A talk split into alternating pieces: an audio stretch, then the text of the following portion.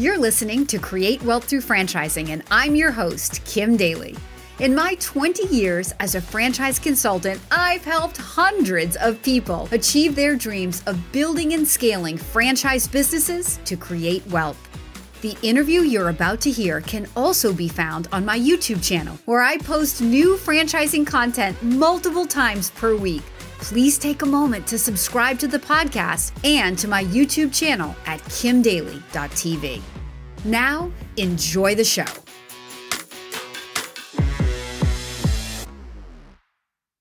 Today, we're going to meet my great friend, Jack LaPointe, the founder of Jan Pro. Jack, welcome to the Daly Coach YouTube channel. Hey, how are you? And thank you for having me. I am so excited to have you here, sir. You and I have been longtime friends in franchising for many years. Yeah. And the reason I asked you or invited you to the conversation, Jack, is because we're trying to answer the question is buying a franchise just making someone else rich? And you know, here at the Daly Coach YouTube channel, I'm all about sharing the good news in franchising. There's enough bad news out there. You can find that anywhere you want. Yeah. Right here on the Daly Coach YouTube channel, I want to spotlight how really good franchisors do really good things for franchisees and how franchising can literally change people's lives. But in return, how that also helps a franchisor makes make a lot of money and change their life. And that's why you're here to kind of share your story of building one of the largest commercial cleaning companies in franchising and the massive success that you've had, but that has helped a lot of other people achieve their dreams along the way. So, welcome to the conversation. Okay. So let me start from the beginning. You know, when I first started Janpro in 1990, late 1991, uh, I remember my wife Ann saying, "You know, Jack, you're going to be very successful in this business because you're helping the little guy." In those days, you use the term "little guy." It really didn't mean anything derogatory. Simply, people, you know, in, in, in the lower earning bracket. And I said to her, I said, "You know, interestingly, it's not why I I, I'm in this business. I'm in this business to build a brand and to build a business. And I wasn't thinking necessarily about getting wealthy or anything successful. As time went on, let's first of all, the first year in December, Christmas time of 92, I've got I got the shock of my life. I had 41 franchises already sold in my first year. And 35 of them sent me Christmas cards that said, Mr. Jack, Mr. Jack, you saved my life. You did this. I did none of those things, you know, but I didn't even realize the impact I was having on people. Year two came along, and that year I sold 81. So now I have 122 franchisees in my first two years. I'm struggling to get new business to fill their contracts and all. And I'm worried about what's going on. I'm getting these Christmas cards, get over 100 of them that says, Mr. Jack, thank you for helping me. You're doing this. You do. So I realized that there was value in helping people own their own businesses. And that's really the business model of, in our, in our case, what we call the three tier, right? There's two and three tier franchise models. Ours is three tier. It means the franchisor, the unit franchise owner who services the account, and the customer.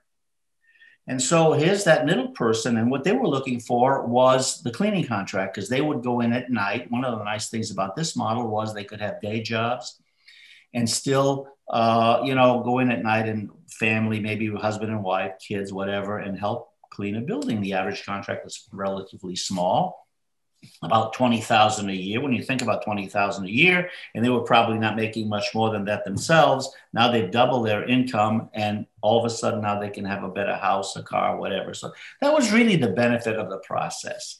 As time went on and we started building it through masters, same thing happened. I mean, there were a lot of people who came to Jan-Pro looking for an opportunity, in most cases because they were forced to. When I say forced to, I mean because they didn't really have any option. They probably lost their job. They were rejected at this or whatever happened. They were sort of forced to look at this, this, this business. And in doing so, saw an opportunity. Sometimes I had to work with them financially. You know, we didn't always have the benefits of the Benetrends of the world and so on. So we had to work with them. Sometimes I had to adjust my royalties when they were struggling There were times when people came in and you know they weren't right for the business. If I saw it early, like in training, I would give them their money back. But if not, and sometimes they get in and all of a sudden, you know, they uh, were struggling and we recognized it. I'd call them up and I'd say, look, I want to come in and see you. I want, I'm going to come to see you in your, in your territory. I said, with only one prerequisite. If your wife is, because they were generally men, if your wife is not there, no, I'm not coming. And they say, why? What, what, what, what are you talking about? I said, because when I come in to see you, I'm going to ask your wife one question. Is she willing to give you another six months of capital that you're going to take out of your checking account or wherever you got it in savings? Because now you're making any money, you're not getting a check. How do you adjust it? And anyway, they did. And I would go in there and I'd sit down with them and I'd tell them that very thing. In 99% of the cases, the wife would not be willing to add more money into the till and I gave me an opportunity to help them sell. Then I would give them the good news, which is I'm not only going to help you sell your business, but you're going to get more for it than you would otherwise because it's an existing business. Even though it's not as profitable as you'd like it to be, you're going to get out with everything you put in plus and you'll go out and find yourself something else to do that's better for you. And you know, within a year or so, I would hear from a lot of them saying, I just want to thank you for making the effort yeah. That's why you were so successful because you helped so many people. anyway. So here's the question again. Is okay owning a franchise making someone else rich. I mean, come on, franchisors actually care about their franchisees. Boy, they! First of all, if if if the franchisor is someone who's thinking about getting rich from franchising rather than building a business to help other people, they're not franchisors. They're people who who do things for self-serving reasons. I mean, to a degree, we all, you know, it's all about us too. But uh, the idea is to help other people be successful. And in doing so, you benefit from that. Because in franchising, yeah, they talk about the franchise fee, for example. And okay, that's an expense up front. But at the same time, in reality, that's not a profit center for the franchisor. If they're using, you know, uh, services like yours, there's a piece of that coming off the top. But either way, whether it's that, the full amount or less, it's based on the royalties. Well, royalties come from the success of the franchise owners, right? And so if you want to build a solid brand and have value, it comes through royalties. When I started uh, in, in 2004, I had the uh, unfortunate news that I had prostate cancer. And that made me think about what else I could do in case, you know, something ever happened to me where, you know, my family wouldn't be protected. So I, I, don't know exactly how it happened, but somebody approached me through private equity and wanted to and said, Jack, you know, you may have a business worthy of of note at this point where it's it, it's scalable. You know, scalable. He said it depends on the franchise royalties and what you're doing in the long-term growth process. So where are you? We were probably 30, 40% of what we are today. So there was a lot of growth room opportunity. So that was good for them. And the second reason was the royalties were really climbing. As a matter of fact, from 2002 to 2004, we literally had doubled the business.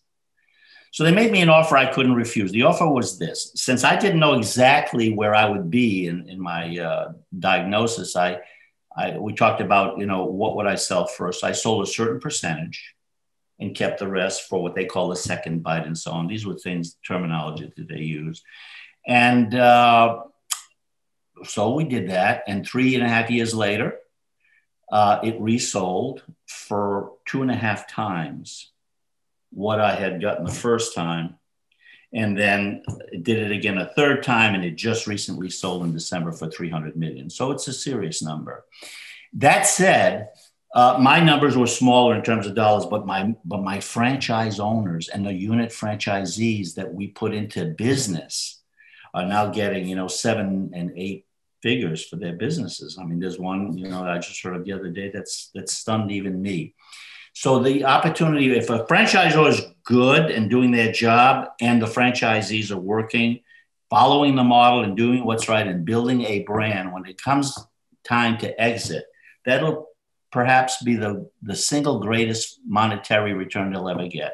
It's the multiples, right? And it's not unusual for franchisees to get actually more percentage wise than the franchisor does. So that's something people don't think about. So the value is always there as well. So who comes up to answer your question? It's both. It's, it's just that that should not be the reason why we go into business. We go into business as a franchisor to help others be successful. Through the vicarious function, they become successful, we become successful as well. And at the same time, if everybody benefits, that's really what what it's all about at the end of the day. So that's pretty much uh, you know that story. Everything that you've just shared today just screams you know that franchisors really do care now to the point that you made not every franchisor is in it for the right reasons and in fact that's why kim daly has a business right that's yeah. why choice exists to protect people from investing in businesses where um, we don't know who the franchisor is and we don't know their intentions but i've been doing this for a long time and i do know i have lots of relationships that yeah. my candidates get to leverage yeah, I know you do. I, and I hear my, your name comes up a lot, you know, when I talk to different people. And I'm must be, I must tell you, I'm proud to know you. I mean, you've really done some marvelous things yourself. You know, interestingly, too, uh, we talk about the franchisor. Where are you in life and what happens? Like, here's an example. When, when we did the private equity thing you know you have to understand private equity and where and what they are and where they're in business a lot of people think well gee private equity comes in they put this money in they're going to build it up ramp it up and then sell it for a huge profit in a three to five year cycle generally around five years that's true however there are private equities and the ones that i pretty much dealt with were pretty pretty honorable people the one thing people have to understand about private equity is they're not there to destroy the brand. It's the opposite. Okay. The only negative I found through the process of using private equity is what we call professional managers, people that they bring in to run the business vicariously through them, right? There's where the real problem lies because those professional managers, in many instances, their income base and their and their big hit's going to come at the end of the day when they resell the brand.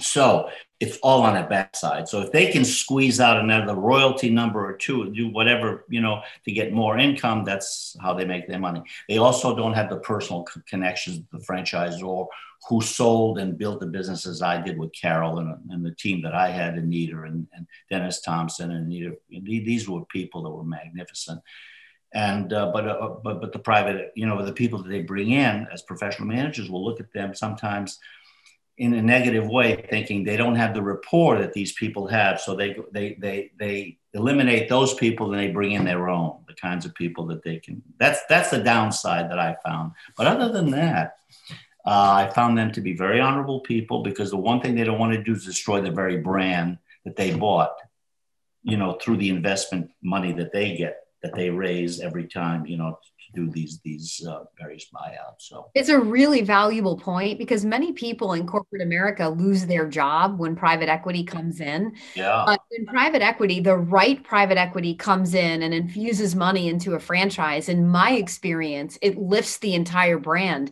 and increases the value for all of the franchisees, like you said. So when they get ready to exit their business, now their businesses are valued for higher amounts. Correct. That was the second thing I was going to tell you. And you, what, what other benefit that is created by it? It establishes a base and a monetary value. So it's called a multiple.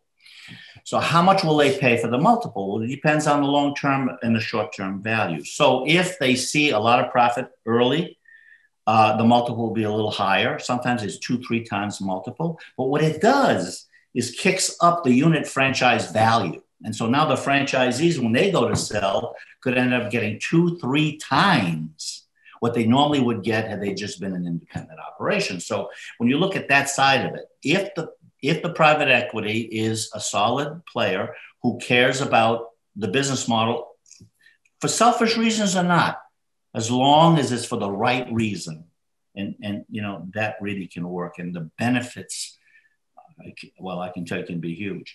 So let's talk about what you do for a second, because I'm a huge fan of of consultants, believe me, and they've helped me build my brand. JanPro only got successful when I determined uh, that uh, we were what we call an executives business. Here we were in, in the cleaning business. So here's the story you, you'll appreciate. So now I thought I had this guy who'd been the ex-CEO of a large company. He's making 450 base, you know, thousand a year plus country club, all these other things. And I, I think I'm going to make a deal with this guy. And so uh, I'm not hearing from him. I'm not hearing from him. Weeks go by. Finally, you know, I got a little irritated. I picked up the phone and I called him and I said, David, Jack LaPointe, I don't know what you think you're doing, but this is unacceptable. You call me.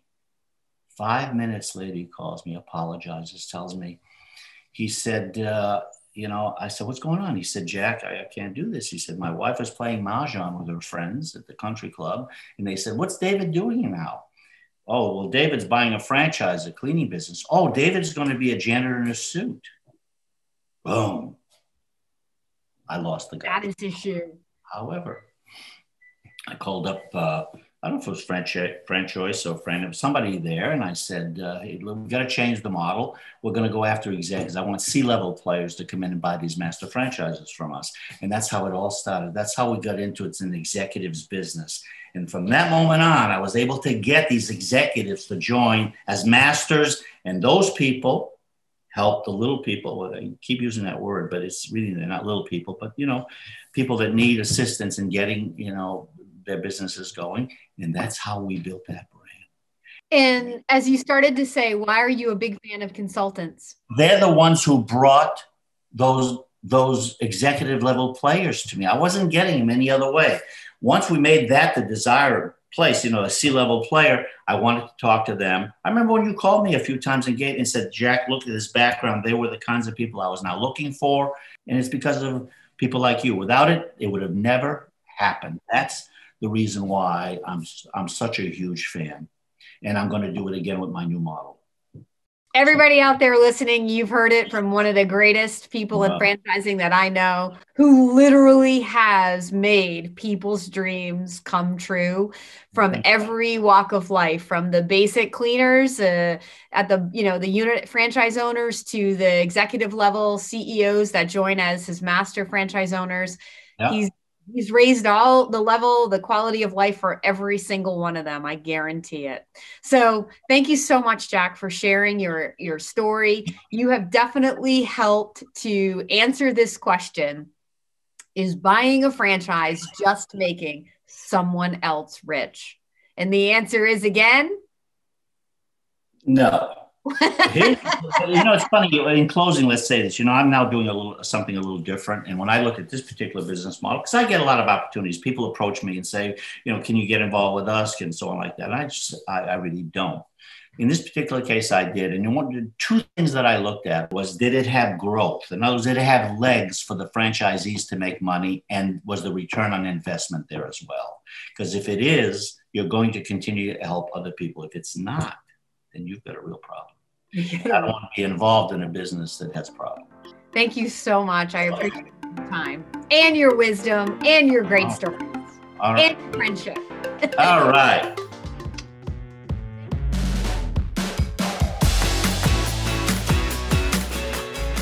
If you found this inspiring, please contact me at inquire at kimdaly.tv. My consulting services are totally free to you. Again, that email is inquire at kimdaly.tv. I can't wait to hear from you.